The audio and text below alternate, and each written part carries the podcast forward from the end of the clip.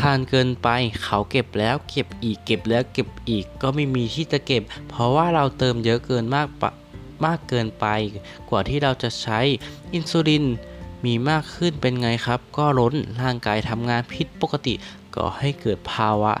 ดื้อต่ออินซูลินนะครับ หรือที่เรียกว่า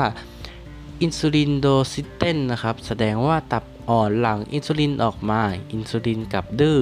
แล้วหลั่งมาเยอะก็ไม่ทำงาน เก็บน้ำตาลหลั่งมามาก ก็ไม่ทำงานเก็บพลังงานทำให้พลังงานล้น แล้วก็ก่อให้เกิดโรคเบาหวานในที่สุด ถ้าไม่ก่อให้เกิดโรค NCD คือโรคไม่ติดต่อเรื้อรังทำให้เกิดโรค metabolic syndrome โรคเผาผลาญปกติก่อให้เกิดโรคอ้วนนั่นแหละครับ ในการรักษาให้อินซูลินหลั่งออกมาดีเนี่ย เราจะต้องระวัดระวังอาหารมากๆนะครับ อาหารที่ทำให้อินซูลินเสียก่อน เสียการทำงานเปลี่ยนแปลงไปก็คือ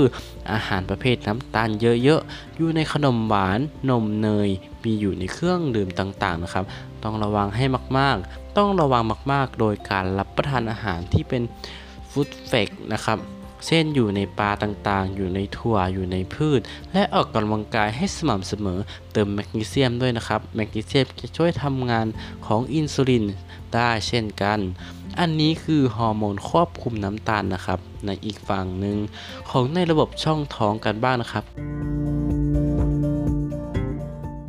หรือ GLP-1 ตัวนี้สามารถสร้างจากเซลล์ในลำไส้เล็กหรือลำไส้ใหญ่นะครับ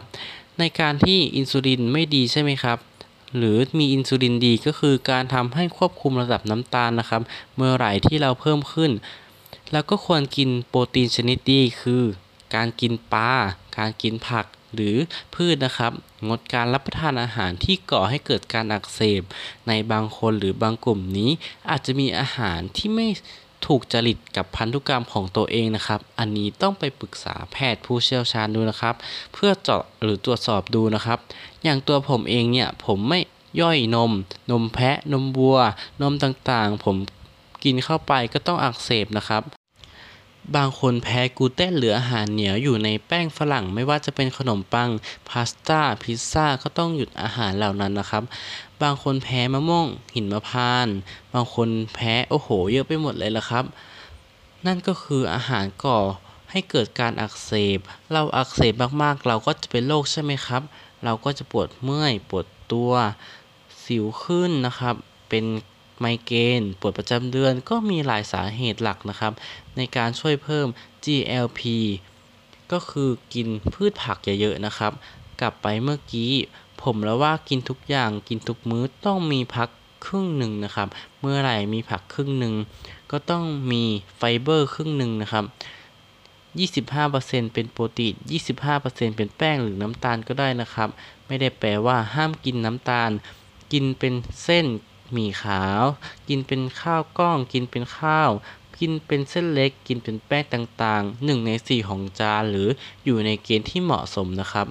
ธาตุที่มีส่วนประกอบของเหล็กเยอะๆ ก็จะช่วยเพิ่มการเผาผลาญของร่างกาย ช่วยเพิ่มควบคุมอุณหภูมินะครับ